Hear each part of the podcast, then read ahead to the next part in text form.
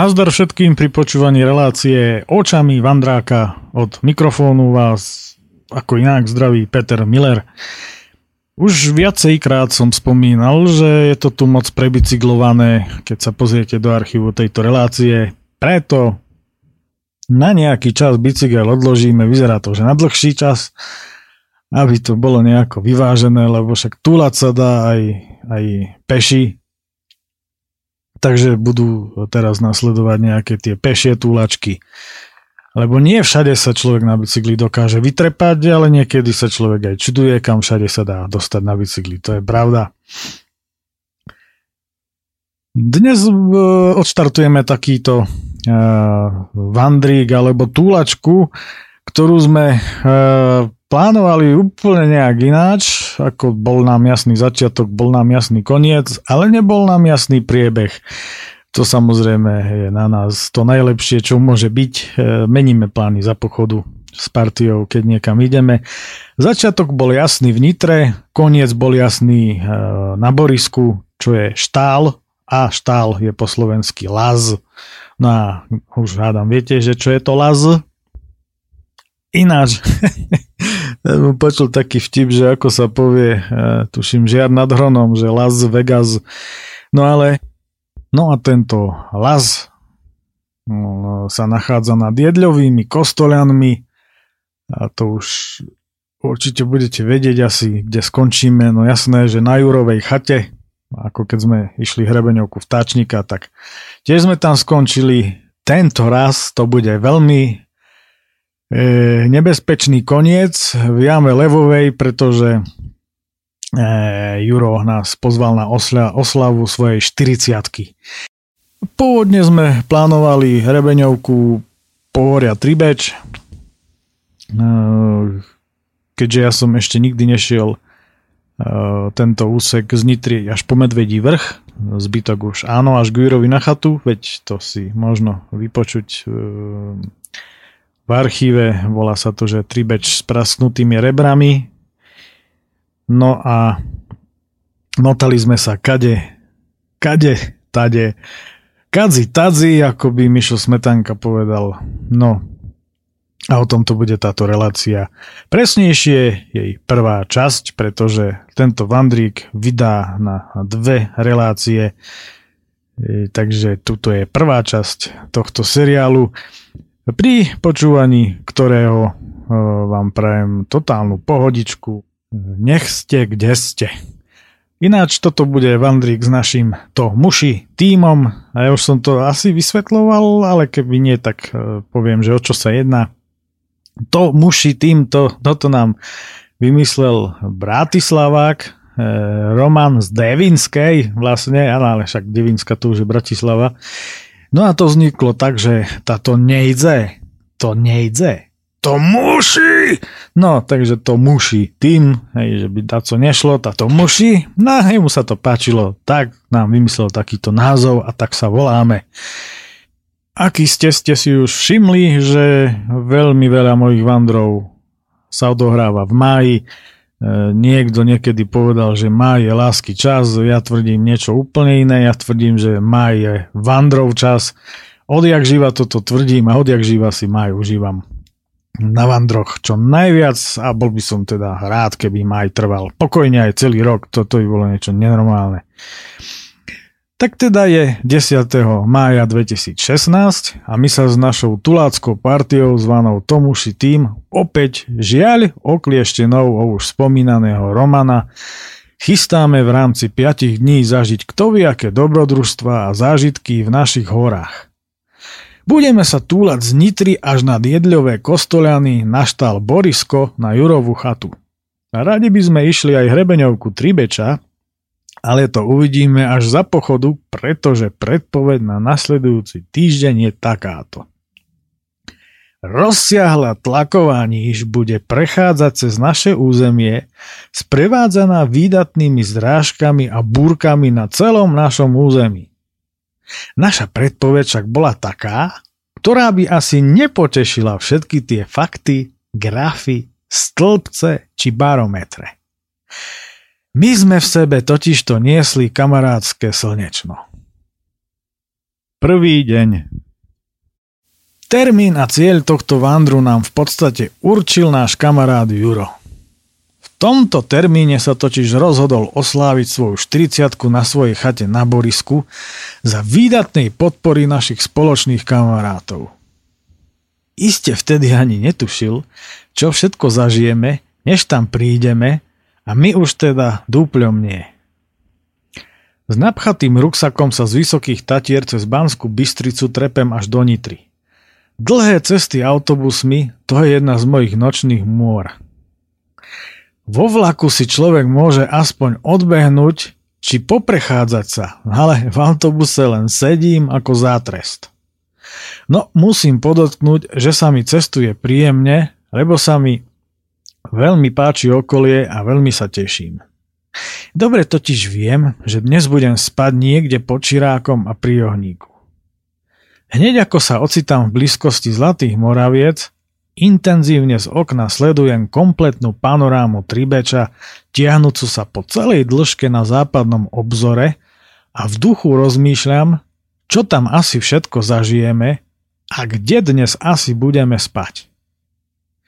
Odtiaľto z autobusu vyzerá ten výstup na zobor, ktorý nás dnes čaká, oveľa vyšší a dlhší, aký je v skutočnosti. V žalúdku mám chvenie od vzrušenia. Konečne vystupujem v Nitre. Na Tatranca je tu horúco na okamžité pivo. Po chvíli dorazil Rado a nakoniec aj jeho kolega z práce. Do toho volá Zdenči, že bude meškať a pri frekvencii kališkov, ktoré objednáva radov kolega, to v tomto teple nevyzerá dobré, ale zábava je parádna, tak nič neriešime. Zdenči nám kladie na srdce, aby sme hore na zobore založili prvý výškový tábor, nakoľko príde do Nitry pravdepodobne až po zotmení. Pôjde! Vravíme si. Veď s miestnou MAD sa dá vyviesť až k liečebnému ústavu, čo nám ušetrí značnú časť výstupu. Počase sa slušne roztatárení presúvame do mesta. Tam zistujeme nemilú skutočnosť, že spoje k ústavu večer premávajú v dvojhodinových intervaloch a my sme toť pred hodinou jeden prepásli a tak navštevujeme nejaký bar, kde pri ďalšom čapáku prebiehajú ďalšie bilaterálne rokovania na najvyššej úrovni a ako ináč, ako si strácame prehľad o čase. Po chvíli nám ako si dochádza, že čas poriadne pokročil. Ba, poskočil. Neuveriteľné, ako to ubehlo poriadnej nálade s menšou mierou orientácie z nenazdajky vyštartujeme z baru a letíme na zastávku, aby nám to neušlo znova a trepeme sa v poslednej chvíli do trolejbusu. Sakra je už pol siedmej a my sme ešte stále v meste. No, sranda nastáva, keď na druhej zastávke do trolejbusu pristupuje Zdenči.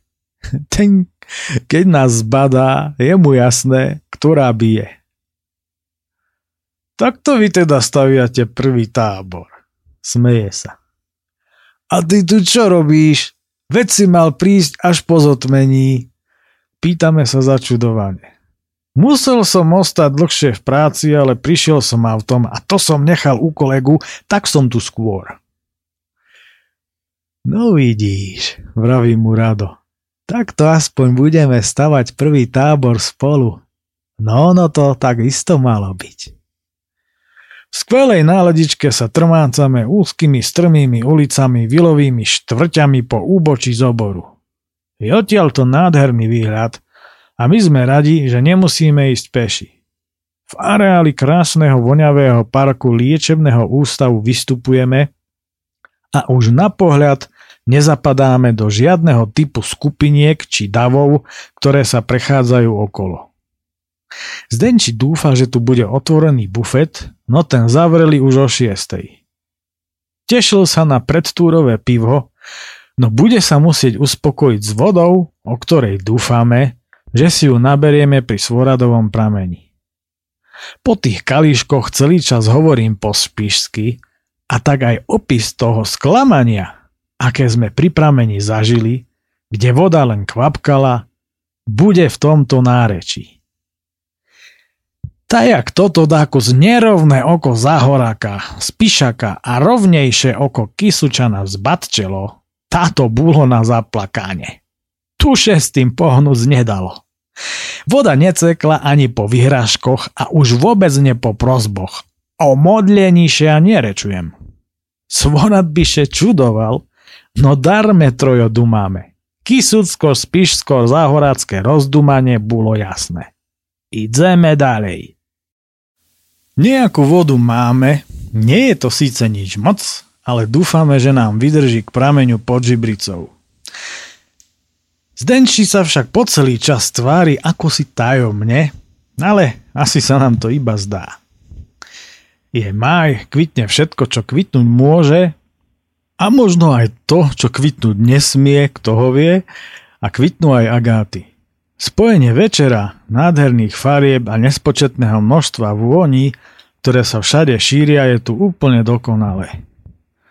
Zobor samotný má niekoľko zaujímavostí, ale keďže mňa podzemie veľmi nezaujíma, ale skôr to, čo je na povrchu, zaujala ma Národná prírodná rezervácia Zoborská lesostep, chránená najprísnejším 5. stupňom ochrany, rozprestierajúca sa po ľavej strane. Prichádzame s roztrateným boroviciam a vidíme, že slnko je už tesne nad obzorom. Tadiaľ to asi vedie ten povestný zakázaný chodník ponad Svoradovú jaskyňu. Toto 26 hektárové chránené územie lúčnej krajiny, pripomínajúce stepy či lesostepy, lemujú teplomilné dubové lesy a dubové hrabiny. Vyskytuje sa tu 14 druhov chránených rastlín. Zaujímavosťou je, že tento stepný charakter vznikol v dávnych dobách vďaka klčovaniu lesov kvôli pástve.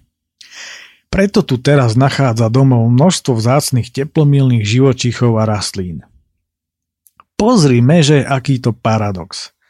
Kedysi devastovaná príroda ľudskou činnosťou je dnes práve vďaka tej niekdajšej devastácii predmetom prísnej ochrany. Nachádzam tu v tomto smere určité spojitosti s tzv. panonskými hájmi, z ktorých sa už u nás nezachovalo takmer nič, okrem známeho chráneného areálu Gavúrky pri Dobrej Nive, kde to už čitatelia a poslucháči poznajú aj z mojich zápiskov.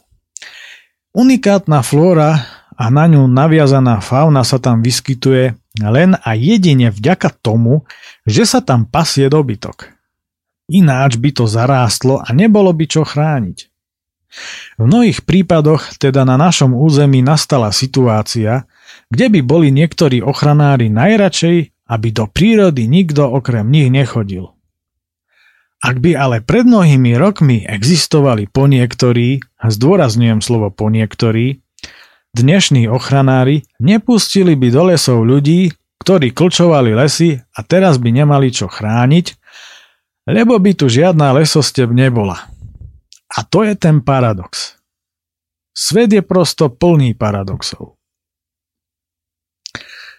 Fakt je ale ten, a je to aj očividné, že keby strážcovia prírody okolie nad Svoradovým prameňom nestrážili, davy ľudí by toto vzácne územie nenávratne poničili a za to im patrí veľká vďaka.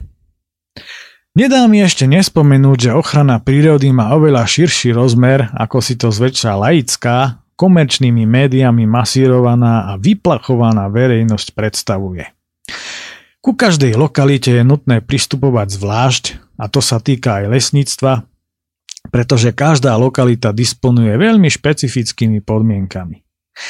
Je to ako pri správnej liečbe ľudí. Existujú kvanta univerzálnych liečiv, ale keďže každý jeden človek je unikát, ku liečbe treba pristupovať výlučne individuálne a nič nezovšeobecňovať.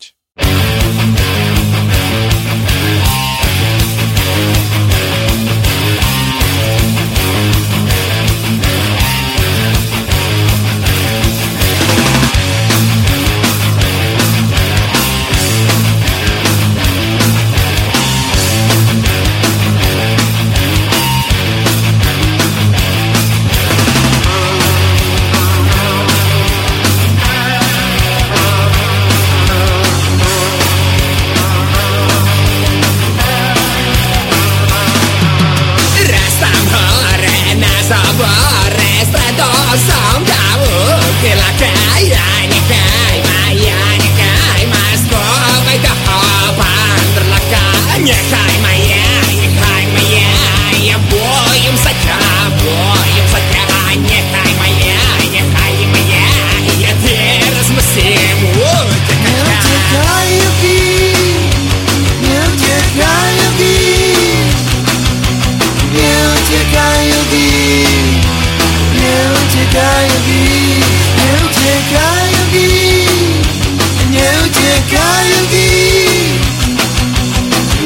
uciekaj, Yuki, chcem iba vedieť, koľko je hodín.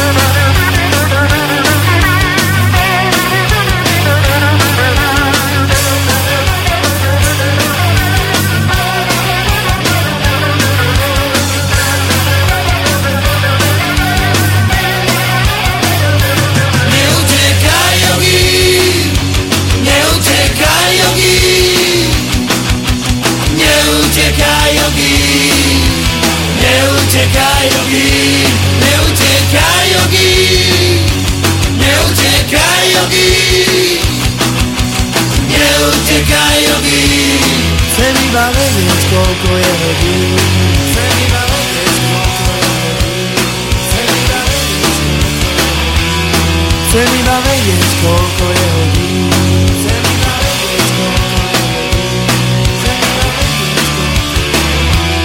Chcem iba vedieť, koľko je hodín.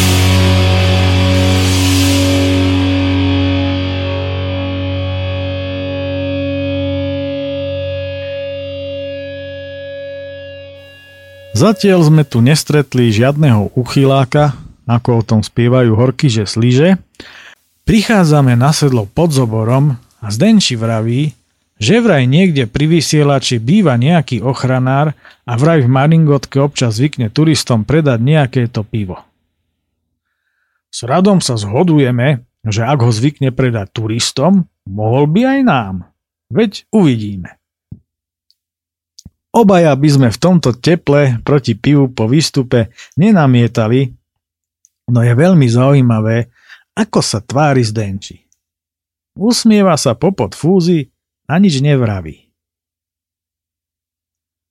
On nemá chuť na pivo. Čo je chorý?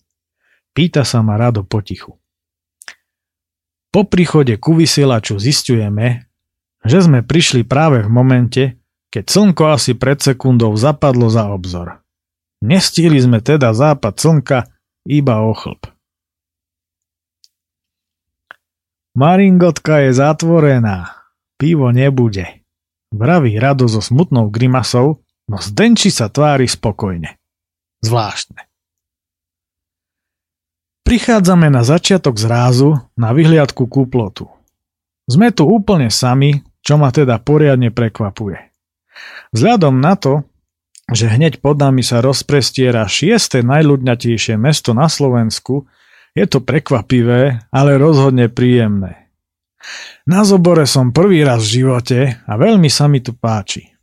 Ten výhľad je fantastický. Všade okolo sú už len nedozerné a pre mňa neuveriteľne deprimujúce roviny a nížiny. Tuto je chlapi koniec hor a pre mňa koniec sveta. Vravím. Tu končí môj svet, môj teritorium, môj životný priestor. Ďalej ísť nemôžem. Môžem ísť už iba na sever. Na nížiny už nikdy v živote. V minulosti stačilo. Doživotne som si to zakázal. Južnejšie od Zobora ma nikdy nikto nedostane ani násilím. Zakončujem svoj preslov a Zdenči dodáva, že nie sme na Zobore, že si to väčšina ľudí pletie. Samotný vrchol Zobora je vyše pol kilometra za nami severným smerom. Tak poďme, poďme do kopcov, vravím a zberám sa na odchod. Počkaj, máme čas. Je to len kúsok. A ozaj, nespravíme si spoločnú fotku? Zadržiava ma Zdenči, ktorý sa neprestáva správať, ako si, ako to povedať, asi tak, ako otec na poludne pred štedrým večerom, keď som bol malý. Rozliezame sa po strmých brálach, kde nás fotí okolo idúci a všímame si, že ten silný vietor, ktorý tu fúka, skutočne svedčí o tom, že sa chystá avizovaná zmena počasia. Na juhu a na východe je sivo a od západu putujú po oblohe barančeky. Potom mi padol zrak na obrovské hromady ornice nedaleko Nitry. Ty si tu už bol, čo je tamto? Pýtam sa Zdenčiho. Tam bude nová automobilka. Povedal smutne a to mi radšej ani nemal vravieť. Štvrtá obrovská cudzia otrokárska montovňa na našej úrodnej zemi, našej dedovizni. Dokedy nás tu budú zotročovať cudzie firmy a brať nám pôdu? Pevne verím a dúfam, že za tieto zločiny raz títo vlastizradcovia dostanú do životie. Buď ulej, alebo poďme preč. Nedokážem sa dívať na to svinstvo. Vravím Radovi, ktorý volí prvú možnosť a následne spoločne realizujeme hneď tú druhú. Schádzame od pyramídy a Zdenči sa usmieva a díva sa na koniec šerejúcej lesnej cesty. Tam sa zjavuje cyklista. Neboj, za chvíľu sa ti trošku zdvihne nálada, vraví tajomne. Chlapík na bicykli došľape až k nám, zvítava sa so Zdenčím a podáva mu ruksak, ktorý je plný pív. S radom absolútne nič nechápeme. Toto som mal pre vás nachystané už od začiatku. Vraví spokojne. Mne sa už nezmestili do ruksaku. Z cyklistu sa vyklul jeho kolega z práce, ktorý je Nitran, u ktorého má zaparkované auto. Chlapík je cyklofanatik a vybehnúť len tak sem hore je pre neho nič. To je taký istý blázon ako ty, vraví Zdenči, keď sme sa popredstavovali. Rado je tradične ticho a len sa usmieva na tie pivá, ktoré Jožovi do ruksaku pribalil náš tajnostkár, keď tam dával auto. Vzhľadom na to, že Jožo je naša krvná skupina, presun k samotnému vrcholu sa nesie v záplave obojstranných informácií o kadečom, čo súvisí s vandrami peši či na dvoch kolesách. Stúpame hore strmým kamenistým chodníkom priam stredomorskými zákutiami. Veľmi mi to pripomína voňavé večery v bývalej Jugoslávii. Všade sú biele kamene a množstvo voňavých teplomilných rastlín medzi ostrovčekmi kríkov na malých lúčkach. Je tu úplne ľudoprázdno a tak rôzne zákutia vytvárané najmä borovicami lákajú ľahnúci do trávy kdekoľvek. Napokon sme narazili na prístrešok pre turistov, kde sme sa zložili. Až sem musel Jožo trepať bicykel na pleciach, čo dokumentujú aj fotografie. Je to tu nádherné miestečko, na nocľah ako stvorené. Krátke prechádzky po blízkom okolí ma neuveriteľne tešia. Vidno odtiaľ desiatky a desiatky dedín, kam oko dohliadne A keď zdvihnem hlavu k nebu, vyzerá to, ako by sa všetky tie vysvietené domčeky tu dolu, hore na oblohe roztratili v obrovskom priestore. Tu mi prichádza na um tisíce rokov stará múdrosť zo spomienok starých národov na celej zemi. Ako hore, tak aj dole. Ako dole, tak aj hore. Len hlupák môže tvrdiť, že vesmír nie je plný života. A napriek tomu to veľa hlupákov tvrdí a niektorí z nich majú dokonca akademické tituly. Vyvalení pred prístrežkom na hebkej tráve popíjame pivo a debatujeme dlho do noci. Pred spaním ešte Zdenči zistuje, či Jožo bezpečne zišiel nadol a potom si už každý nachádza svoje zákutie. Ja som sa kvôli Zdenčiho chrápaniu odpratal za nevysoký krík a v momente som zaspal. Okrem iného ma uspali famózne jarné vône, ktoré sú tu vďaka svojej intenzite priam omamné.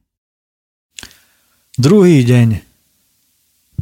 Skoro ráno nás budí silný vietor – Lomcuje mi s celtou, ktorou som prikrytý a tak je jasné, že som dospal. Chlapi sú už hore a začínajú sa baviť. Poveternostná situácia nevyzerá dobre. Dohľadnosť je malá, okraje východného a južného horizontu sú zahalené v akejsi sivej hmle a obloha je úplne plechová. Prekvapivo rýchlo sa balím už na mňa Zdenči volá, aby som si prišiel umyť zuby. V prístrežku je v kališkoch naliatá zubná pasta, čiže demenovka. Za ňou nasledujú legendárne domáce, mega výživné duškyho mysli tyčinky, kedysi dobre známe návštevníkom klubu Slobodného vysielača, ešte v časoch, keď sa oň dušky staral. To, čo predávajú v obchodoch, sú oproti tomu úplné nezmysly tyčinky. Dúšky ma vybavil viacerými a tak budeme mať počas celého vandru predraňajším pochodom čo zahryznúť, než si neskôr dáme ráňajky. U chlapov žnú jednoznačný úspech. Vďaka dušky. Je pol siedmej a my vyrážame na sever smerom na Žibricu, pod ktorou je podľa mapy prameň, ktorý má byť našou spásou, lebo vody už máme len na dne. Ideme veľmi zaujímavým hrebeňovým lesom, typickým pre všetky tieto južne položené pohoria. Stromy, prevažne duby a hraby, sú tu nízke a pokrútené a pomedzi ne ide krásny chodníček, po ktorom klesáme o 187 metrov až na sedlo pod Žibricou. Ďalej po modrej nás uchvacujú vysokánske, staré a hrubé duby a buky. Takéto chrámy uctievam na miesto kostolov, toto je moje náboženstvo. Z takýchto stromov do človeka vstúpi dobrá sila a vyrovnanosť. Aj preto naši slovanskí predkovia uctievali svetoháje, než ich začali rúbať zločinci z radov cirkvy a stavať na týchto miestach kostoly aby tým zabili pôvodné prírodné duchovno. Na sedle mierime k akejsi chate, kde si dávame ľahké raňajky a potom sa vyberáme hľadať prameň, ktorý by tu mal niekde byť. Ako si sa nám ale nedarí. Schádzame niekoľko sto metrov po ceste dolu a nič. Nedá mi to a idem ešte ďalej, no pátranie prináša rovnaký výsledok. Na mape je zaznačený pri ceste a nikde tu nie je ani len náznak vody. Vraciame sa naspäť a dumáme nad tým, že asi je to veľmi stará informácia. No Zdenči mu to nedá a tak tu nechávame ruksaky a my dvaja sa púšťame po chodníku a rado pátra v okolí chaty. Nakoniec na strome nachádzame značku so studničkou, čo nás nesmierne potešilo No nevieme sa ubrániť zmiešaným pocitom, lebo cestička je takmer úplne zarastená a miestami sa cez hustú spleť akoby amazonskej džungle musíme doslova prepchávať na silu. Napokon sme došli k studničke a bezradne ostali stáť. Je to vlastne len veľmi plitká mrňavá mláčka, z ktorej sa voda proste nabrať nedá. Pokiaľ by sme tu teda nechceli stráviť celý deň. Aj to by sme si odniesli maximálne 2 deci mútnej vody. Po návrate k radovi sa radíme, čo ďalej, až nám rado po porade radí, aby sme žibricu neobchádzali, že tých vyše 200 výškových metrov nejako dáme aj s touto troškou, o ktorú sa podelíme. Po strate vyše hodiny času začíname strmo stúpať chrámom lesa a po chvíli prichádzame na krásne lúky, doslova zaplavené množstvami kvietkov od výmyslu, ani nie tak sveta, ale skôr od výmyslu nášho podnebného pásma. Chodník začína stúpať nekompromisne strmo a my tak výdatne potíme drahocennú vodu, ktorou zvlažujeme suchý kamenistý chodník vedúci riedkým, akoby savanovitým lesom. Prichádzame na v skutku peknú výhliadku smerom na západ, kde našu pozornosť hneď pod Žibricou púta malebné zákutie so železničným mostom, rozhľadňou a maličkou dedinkou Mechenice. Škoda, že po tomto viadukte už vlak nikdy nepôjde. Ale o tom viac až trošku neskôr. Štveranie sa na vrchol nám v tomto teple poriadne cicia sily čo spôsobujú najmä na prasknutie napchané veľké ruksaky. Napokon sa riedkým dubovým lesom dostávame na cestie, kde už chodník nestúpa. Na zalesnený vrchol kúsok od nás vybieha len rado, my so Zdenčím ho čakáme poniže, kde už začína poriadna, viac ako strechoidná strmina nadol. Žibrica, ktorá sa vraj kedysi volala Zubrica, je nielen prírodnou rezerváciou chrániacou vzácne stepné, lesostepné a lesné spoločenstvá, ale kedysi tu v dávnych dobách bolo prastaré hradisko, ktorého zvyšky tu možno všade nájsť. Napríklad zretelné sú zvyšky valov, okolo ktorých sme prechádzali. Podľa archeológov Mali obyvateľia hradiska na vrchu iba akúsi cisternu na dažďovú vodu a čerstvou pramenitou vodou hradisko zásobovali až z prameňa v nedalekých štitároch. Teda prameň Gáborka, ktorý nás pred chvíľou tak sklamal, asi nebol výdatný nikdy. Kto vie? Na Žibrici sa nachádza aj 60 metrov hlboká priepasť so 40 metrovým zvislým komínom, ktorú zdobia akési karfiolovité kvaple žltej farby. Ako tak stojíme na zvyškoch starého valu, Zdenči si tu našiel pamätnú palicu, ktorú bude so sebou vláčiť až do konca vándru. A my sme si do našich palíc tlkli takú vec, že za treskou do žirian ako si sme dostali nenormálne neovládateľnú chuť na tresku a pivo. Netradičný nápad sa v hladočizných žalúdkoch a vyprahnutých hrdlách ujal v plnom rozsahu. A to aj napriek tomu, že sme sa vyživovali duškyho brutál výživnými domácimi festmysly všeho domovina chuť tyčinkami.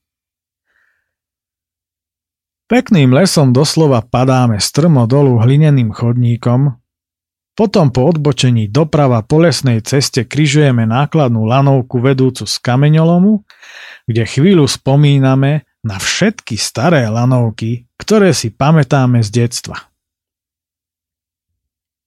Ako dieťa ma vždy fascinovali nákladné lanovky pred Žilinou, Košicami a Banskou Bystricou a takto chvíľočku stojím a spomínam na detstvo, aj napriek tomu, že je tu zákaz zdržiavať sa pod ňou.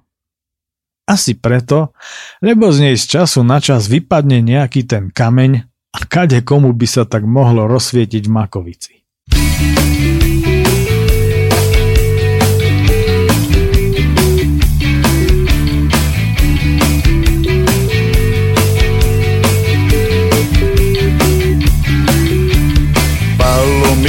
Veľa umývala Ja nemôžem sa zohnúť prem Zabadá mi falda szalla, tak ponom s káblom ven. Palomilo, Palomilo, a teraz celé a ešte raz to povedz. Palomilo, Bella, umývala, Palomilo, Bella, umývala.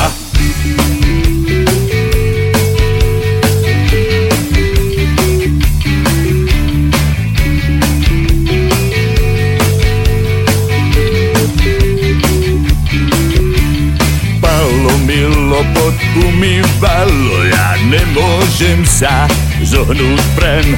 Som ja ale motovilo, môžem onom snívať len. Palomilo, Palomilo, a teraz celé a ešte raz to poviem. Palomilo, veľa, umývala, Palomilo, veľa, umývala.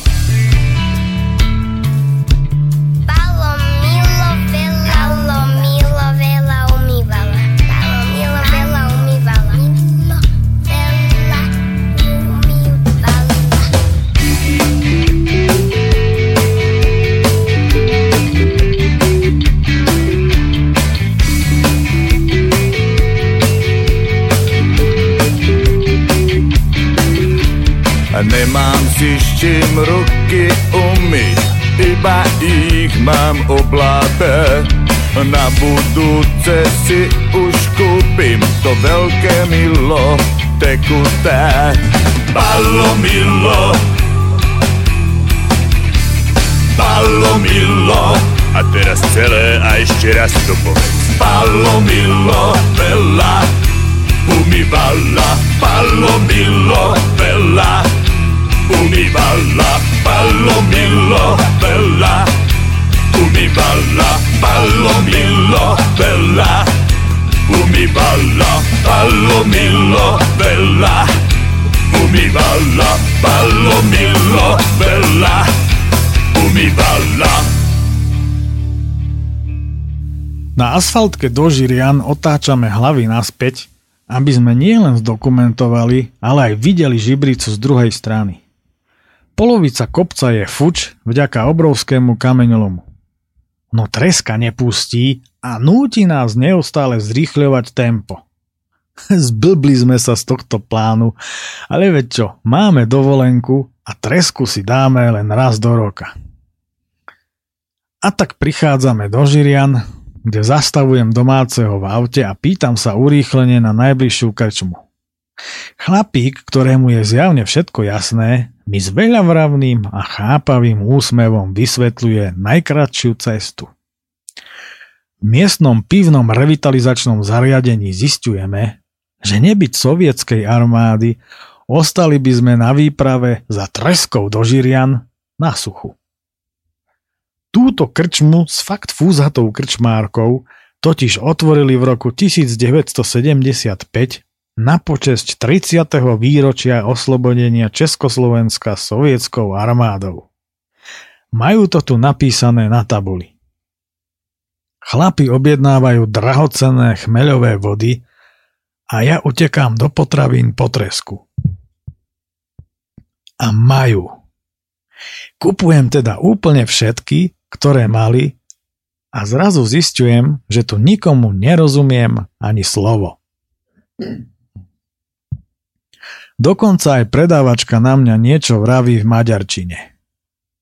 Z tohto som trošku zaskočený, lebo maďarskú menšinu som už povyše Nitriveru nečakal. Obaja sa z toho s predavačkou smejeme a po úspešnej dohode utekám nenormálne hladný ku stolu na terase aj s čerstvými chrumkavými rožkami. Poviem vám, že takto ohromne mi treska nechutila ani nepamätám, ba vlastne áno. Ešte za komunistov, keď ju otec zotavovný odborár v Tatranskej Lomnici robieval hosťom na raňajky a ešte v nej nebolo jediné Ečko ani cukor. No ja vôbec nedokážem vysvetliť, prečo nám tak veľmi, preveľmi aj s tými pivami chutí. Zopár okolo idúcich štamgastov sa vždy pousmeje nad našimi treskovými orgiami. Naozaj vyzeráme, ako by sme týždeň nejedli nič a pivo nepili aspoň 10 rokov. No ale ryba muši plavac. Toto ma naučili na Zemplíne, takže na výber veľmi nemáme. Zo Žirian, kde mimochodom rastie aj veľký 140-ročný pagastan konský, opatrne prechádzame poriadne deravým mostom ponad v záreze vedúcu trať Zlatej Moravce, Lužianky a snažíme sa nespadnúť na hrdzavé kolejnice. Fotíme si návesť 40 pred stanicou, keďže náš Vander na 40 aj keď iného charakteru skončí. Dívame sa na pútavé a precízne dielo kamenárskych majstrov, ktoré zdobí nejednú našu železničnú trať. Kam sa to všetko podelo, je pri pohľade na dnešné a to akékoľvek stavby zbytočné komentovať. Smutné je aj to, že táto pekná trať to má definitívne spočítané. Pri výstavbe tej nechutnej cudzej automobilovej otrokárne na našej drahocenej pôde pri Nitre totiž odstránili podstatnú časť trate aj s kolajnicami a tie končia na konci dražoviec a sú doslova odstrihnuté. A to tadiaľ voľa kedy premával aj rýchlik tekov a jazdili nákladné vlaky. Slovenská spoločnosť proste ide žiaľ opačným smerom. Je zjavné, že čoraz hustejšia automobilová doprava je neúnosná a riešením na porúdzi sú železnice, no my si nenávratne rušíme dávno vybudované trate jedna radosť. Stále dúfam, že je to len dočasný stav. No kto bude v budúcnosti už zrušenú trať stavať na novo? Cez polia kráčame k lesu, kde sa červená značka norí do útrob hustého lesa. Okrem stromov tu rastie množstvo popínavých rastlín, ako aj snáď všetky druhy pichľavých krov. Nad tým vysoké stromy a svieža a hustá jarná zeleň. Duša tuláka bez slov kričí od radosti.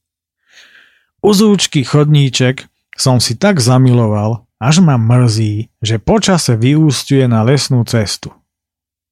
Škoda, takto v bezprostrednom objatí zelene by som pokojne kráčal aj týždeň.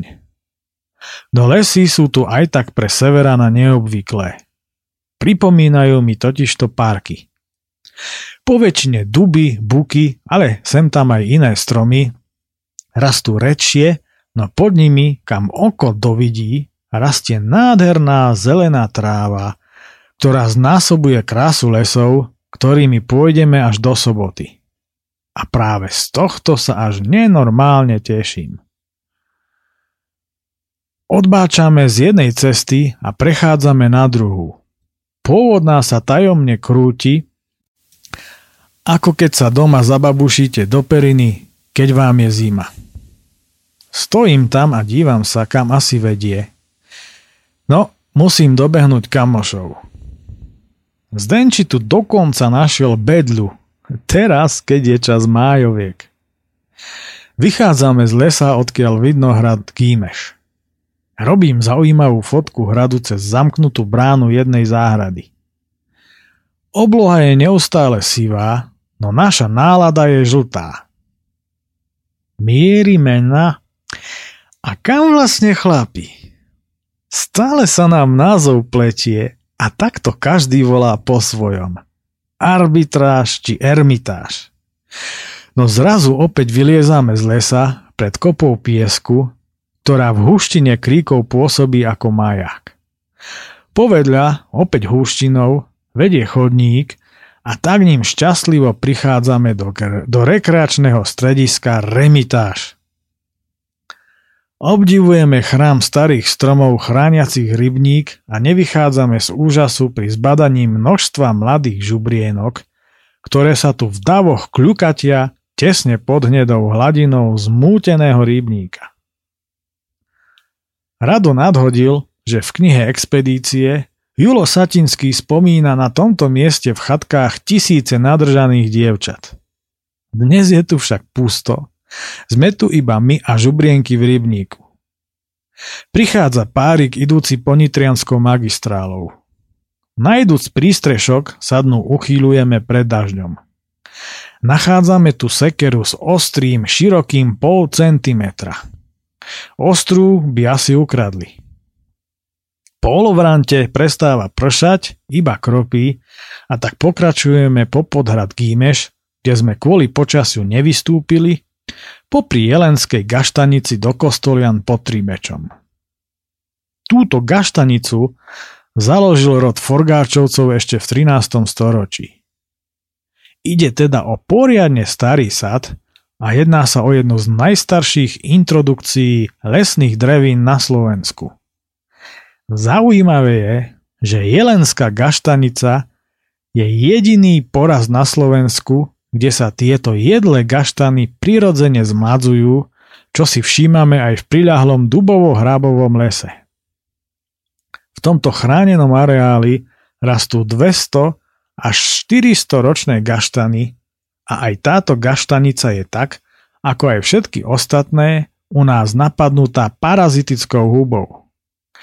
Kvôli tejto chorobe, ktorá spôsobuje rakovinu kôry, tu odumrelo množstvo stromov, no práve vďaka už spomenutému zmladeniu našťastie nie je budúcnosť gaštanice v ohrození. V čase zberu plodov je tu zákaz vstupu o čom informujú aj tabule pri chodníku. Teraz ma pre zmenu prepadla chuť na chladené gaštanové pyré s hrozienkami pokvapkané čerešňovým líkérom. Mm. Opäť teda prechádzame krásnymi lesmi. Hneď ako nás les vypustí von, máme celé kostolany pod Tribečom priamo pod sebou. Zároveň vidíme veľký lisec, pod ktorým dnes budeme spať.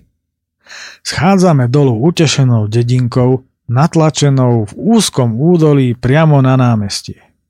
Rado so Zdenčím usadajú pred krčmou a ja utekám do obchodu poniže kúpiť hádajte čo. A zavolať krajšej polovičke, že žijeme a je nám dobre. Na spiatočnej ceste si púšťam ducha dedinky do seba tak ako vždy a je mi parádne, no chlapom na verande je ešte lepšie. Už sa smejú, že zase jeme tresku a pivo. Po celý rok ju takmer nikto z nás nie je, ale toto je ťažko opísať. Chuť je proste chuť. Pri stole tak logicky kráľujú neopísateľne úprimné a šťastné úsmevy umazané od tresky a omrviniek, sprevádzané grgnutím a spomienkami na práve prežité a na mokrú a sviežu krásu. Tešíme sa, že sme spolu. Len škoda, že Roman nemohol ísť. Chlapi vravia, že v krčme, kam sa pozrieš, je na fotkách Fico. Raz tak, raz onak, aj v drese miestneho futbalového družstva. Túto dedinu sme si preto interne nazvali Ficovce. Zdenči sa zadíva na moje tričko Slobodný vysielač a vraví, že v tomto tričku by dnu vodu do fliaž pýtať teda radšej nešiel. Idem dnu a naozaj. Je fakt všade. Prosto hnus. Odvraciam zrak od politického zločinca. V tomto mám totiž odjak živa jasno. Zvieratá patria do prírody, pivári do krčmy, tuláci na vander a politici do basy. Po informácii od ochotného krčmára, že hore pri kostole je výborný prameň, máme po probléme. Vraj, na čo nám bude dávať chlorovanú vodu z vodovodu, keď povyše tečie živá? Múdro. Pokračujeme po žltej značke a skutočne pod kostolom pri vodnej nádrži tankujeme vodičku doplna a po schodoch, ktoré nám pripomínajú Španiu dolinu, popri peknej záhrade a dome zarezanom svahu stúpame ku kostolu a neskôr naberáme výšku zarasteným úbočím. Prekračujeme tu slepúcha, ktorý je vlastne druh jašterice a nie je to had, ako si mnohí myslia. Pred nami prebehla srnčia. Stojíme a ticho čakáme, či ešte niečo neprebehne a dívame sa naspäť na hrad Gímeš nad dedinou. Krása, aj keď je tlaková níž. No a čo? V dušiach máme aj tak stále pekné a slnečné počasie. Na sedlo pod listom stúpame večerným a mokrým lesom, v ktorom pršia kvapky z listov a Zdenči, ktorý tu kedysi bol, vie, kde budeme spať. S radom sa tešíme ako malé deti.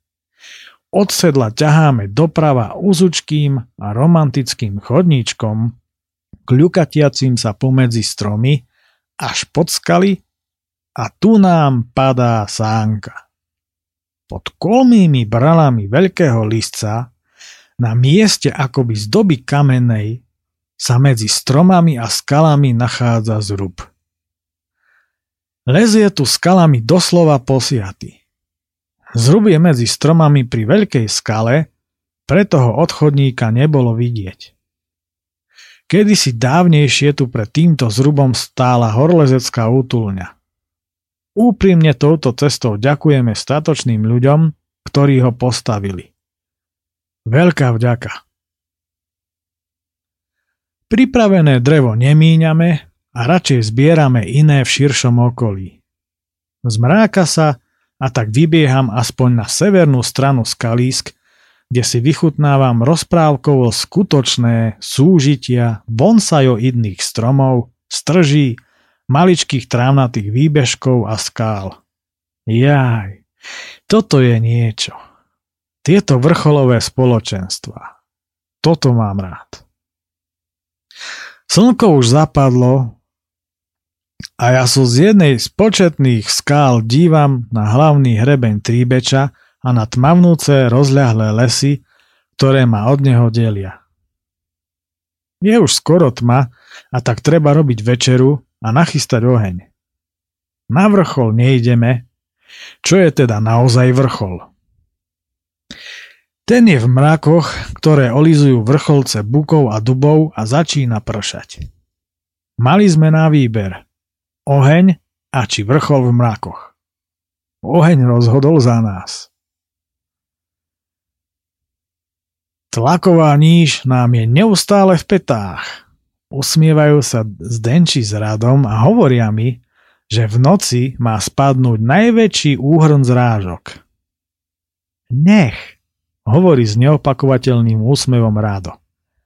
Ale my sme v suchu, kamaráti. Aj mokré nám to pekne horí, ako sa na tulákov patrí, a tak oblizujúci sa po výbornej šošovici s ešte lepšími chromkavými plátkami domácej slaninky s cibuľkou, chvíľu hľadíme na hmlisté bralo, ktoré osvetľuje náš oheň. Začína liať a tak si nachádzame pelechy vo vnútri zrúbu. Chlapi ležia na pričniach dole a ja hore, tesne pod strechou, ktorú mám doslova nad nosom. Noc je krásna. Dážď bubnuje na strechu zrubu, je tu výborná energia, sucho a teplo. Spíme ako v raji. Veď v ňom aj sme. Dobrú noc. Tak. Tu by som to prednešok ukončil a pokračovanie bude opäť o týždeň. Ak by ste mi chceli niečo napísať, tak na starú známu mailovú adresu oči prírody sa to píše bez mekčenia, čiže oči prírody zavinač gmail.com Mávajte sa veľmi pekne v tomto uh, májovom uh, počasí a užívajte si uh, vôni v tento neopakovateľný mesiac a krásnych vandrov. Od mikrofónu sa s vami lúči Peter Miller. Dovidenia a do počutia.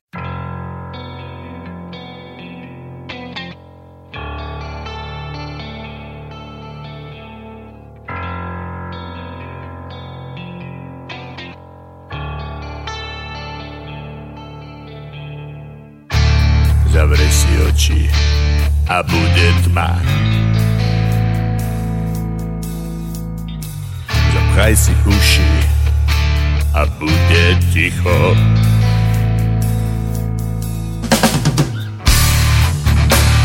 Oko sa kúka, ucho počúva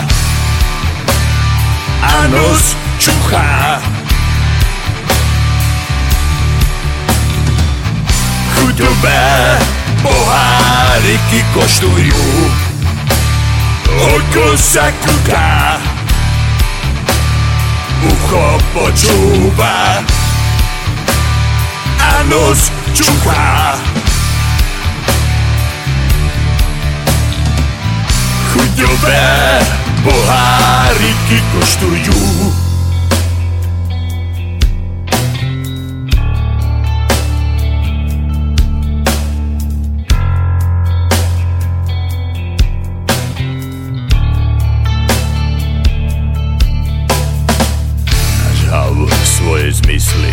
a je čas vnímať.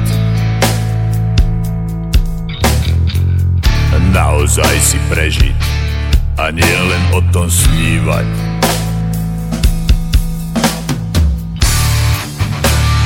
Oko sa kúka a ucho počúva a nos čuchá.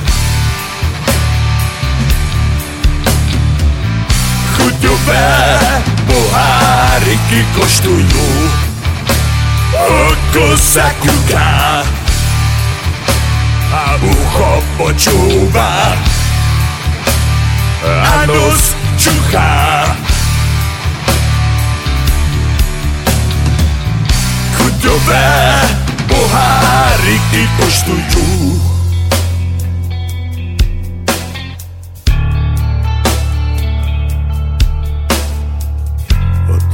Oči, ja usvietim.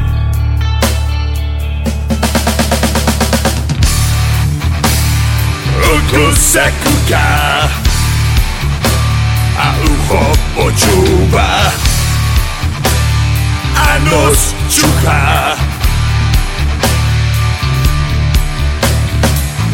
Chuťové poháriky koštujú Oko sa kúka a ucho počúva a nos čuchá. Chuťové poháriky koštujú